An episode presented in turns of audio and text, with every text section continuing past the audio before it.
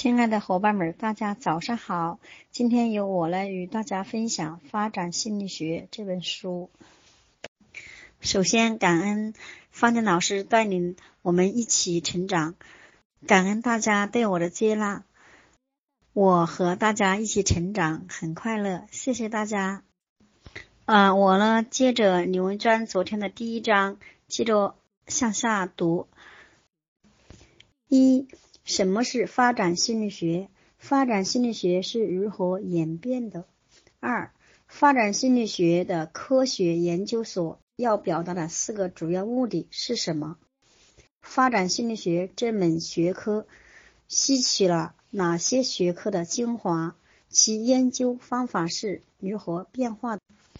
三，发展科学家研究的内容包括哪些？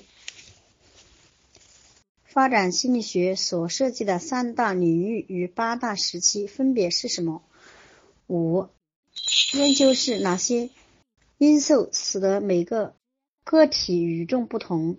六、毕生发发展观的六条基本原则是什么？发展心理学的演变，从受精那一刻起。个体就开始经历一系列的发展过程。发展心理学或人类发展，就是对这些过程进行科学研究的学科。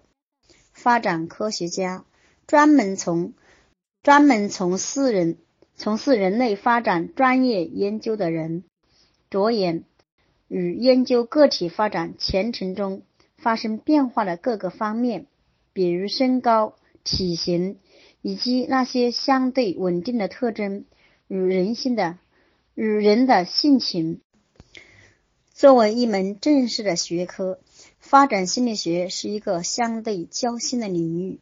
从十九世纪早期早期，即伊塔德研究维科特的那时起，人们已经致力于从了解儿童发展。逐渐拓展到对生命的前程研究。发展心理学的科学研究所先出示婴儿传记，即某些记录儿童早期发展的日志。德国哲学家耿特耿特尼克泰德曼在一七八七年出版的一本儿童日志中，记述了他对自己儿子两岁半以前的感知、动作。语言以及认知和发展等方面的观察，而这些观察结果有很多只是他的推测。例如，耿特利克发现婴儿更喜欢冲洗、包裹甜食的布，而不是护士的手指，于是他便推断冲洗洗这一动作。不是天生的本能，而是后天习得的。进化论的创始人达尔文最早强调，婴儿行为的发展本质是一种有序的变化过程。他们认为，人们可以通过研究人类早期发展，无论从无论从种系角度还是。从个体角度来更了解的了解自身。一八七七年，达尔文出版了记录儿子多迪在出生后第一年里的感觉、认知和情绪发展的笔记，见第五章的焦点人物。达尔文的日志提高了婴儿传记的科学地位。在之后的六十年。在之后的六十年间，大约有三十部儿童婴儿传记相继出版。发展心理学成为一门学科。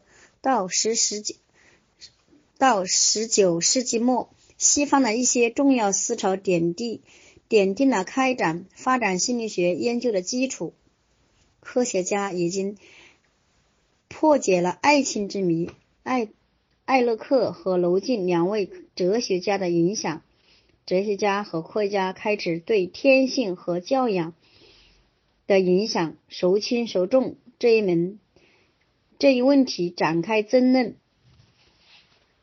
伊塔德已经在对维维克对维克特的研究工作中探索讨论过这一问题。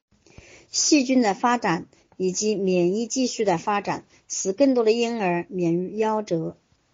法律法律保护儿童，其其使其避免每天长时间工作，而让他们有更多的时间上学。同时，家长和老师更关注儿童的发展性需求，并尽力满足这些需求。心理学作为一门心性科，心性科告诉人们，通过了解那些哪些因素对儿对童年期的发展发挥作用，可以使他们更好的了解自己。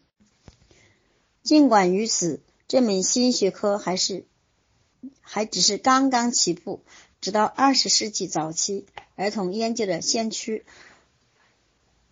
儿童研究的先驱霍尔出版了一本名为《青少年期》的畅销书。虽然不是科学著作，青少年期才被看成一个独立的发展阶段。同时，诸如弗洛伊德和皮亚、皮亚杰等理论家的。创作性著作也于二十世纪问世。一九二九年，阿拉德·塞格尔在动作发展方面研究，为继续探讨在各个年龄阶段的常常态发展提供了真实资料。二十世纪三十三四十年代，在爱荷在霍华爱荷华州立大学。在爱荷华州立大学、明尼苏州立大学、哥伦比亚大学、伯克利大伯克利大学和耶鲁大学成立的研究院，培养了一大批经过专业训练的研究人员。这标志着儿童心理学正式成为一门科学。赫尔是最早对老龄化问题产生兴趣的心理学家之一。一九二二年，他在自己七十八岁时出版了《衰老人生后半生》的一本书。一九二八年，斯坦福大学创建了研究老化问题的首个科研机构。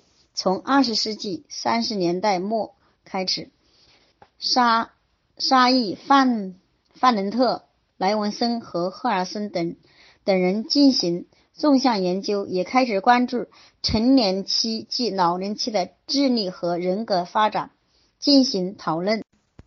毕生发展研究，如今大多数发展科学家都认为发展贯穿人的一生。所谓毕生发展学，就是科学的，就是科学的研究人的一生发展过程的学科。在美国，关于生命前程的研究，软如对儿童的追踪研究。一九二一年，推梦开展了斯坦福天才儿童研究，追踪了智力超常儿童直至成年后的发展情况。二十世纪三十年代前后，其他一些主要研究也相继开展，例如伯克利成长与指导研究和。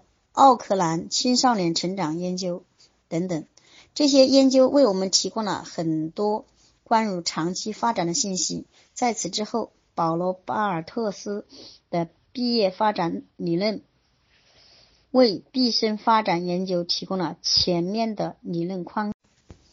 发展心理学的现状，一个不断发展的领域。发展心理学作为一门学科，它的主要目标是对人的行为进行描述。解释、预测和校正。例如，为了描述正常儿童一般在多大的时说出第一个词，或者某一某一年龄段的儿童应该拥有多大的词汇量，发展科学家需要观察大量不同年龄段的儿童，并为不同年龄的儿童建立行为常规或设定平均水平。接下来，发展科学家们就要解释儿童如何获得并且学会使用语言，同时他们还试图解释为什么像维克特那样的孩子无法学会说话。这些知识可以帮助我们预测儿童以后的行为，例如像维克特那样的孩子仍然有学会说话的可能性。最后，通过了解语言是如何发展的，我们还可以对一些行为进行矫正，就像伊塔德试图矫正维克特那样。人是非常复杂的有机体，因此。学习发展心理学的学生必须从各个科学科或领域获取知识，包括心理学、精神病学、社会学、人类学、生物学、遗传学、家庭学、教育学、历史学、哲学和医学等。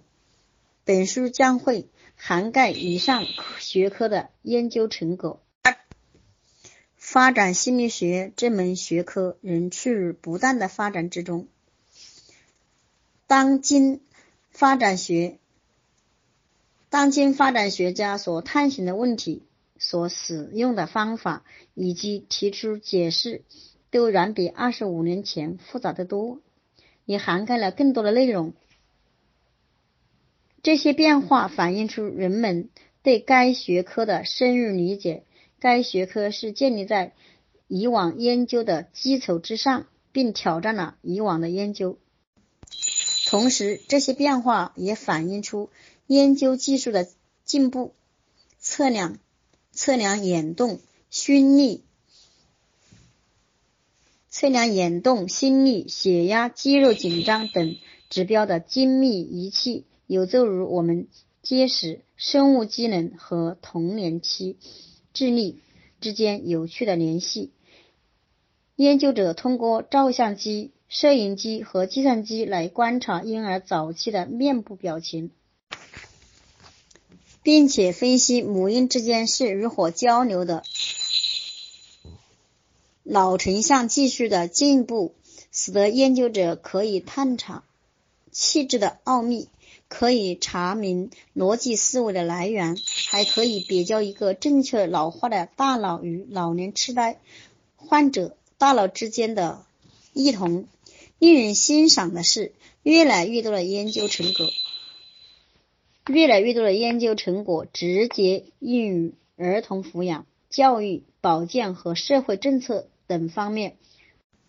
例如，通过童年期记忆力的研究，可以判断法律上儿童证词的可信度。同样，如果确定了哪些因素可能会导致反社会行为，那么我们就可提出建议来阻止这些行为出现。关于成年发展的研究同样有重要的现实意义。它可以帮助人们更好地处理自己或他人在生活中的变化。产后妇女如何重新投入工作？人们怎样应对工作变换或退休的问题？人们如何缓解丧偶的痛苦？绝绝症患者如何面对未来的生活？发展心理学基本概念：发展心理学家所研究的变化与稳定性。体现人类人的发展各个方面，并贯穿一生。发展的过程、变化和稳定性。发展的过程、变化和稳定性。发展科学家研究两类变化：量变和质变。量变是指量数，是指数量或总量上的变化，比如身高或者体重的增减。词汇量的增加、攻击性行为或社会互动频率的改变等。质变是指事物的种类、组织和结构发生的变化。质变的标志是出现新现象，而这些新现象不能简单的被归于先前功能的发展基础之上。例如，一个婴儿从不说话到听得到听得懂别人说话。再到可以用语言和别人交流的变化，一个人更换了职业或学会了一项新技术。虽然人们曾在上面提到的各种变化，但他们在人格和行为方面总是表现出一种潜在稳定性。例如，在大约百分之十至百分之十五的儿童总是表现出害羞和胆怯，而另而另外百分之十五至百分之十的儿童则表现为非常鲁莽和大胆。虽然各种影响因素会或多或少的改变他们的性格特点，但是这些特点总是会维持一种适度的水平。对于那些性格较为极端的儿童来说，这一点尤为明显。一些宽泛的人格维度，比如说尽尽责性的开放，比如说尽责性的和开放性，似乎成年早期已经稳定了。哪些特征更可能稳定？哪些特征更容易改变？为何容易改变？这些都是发展心理学需要研究的问题。好，谢谢大家的接纳和聆听，感恩大家。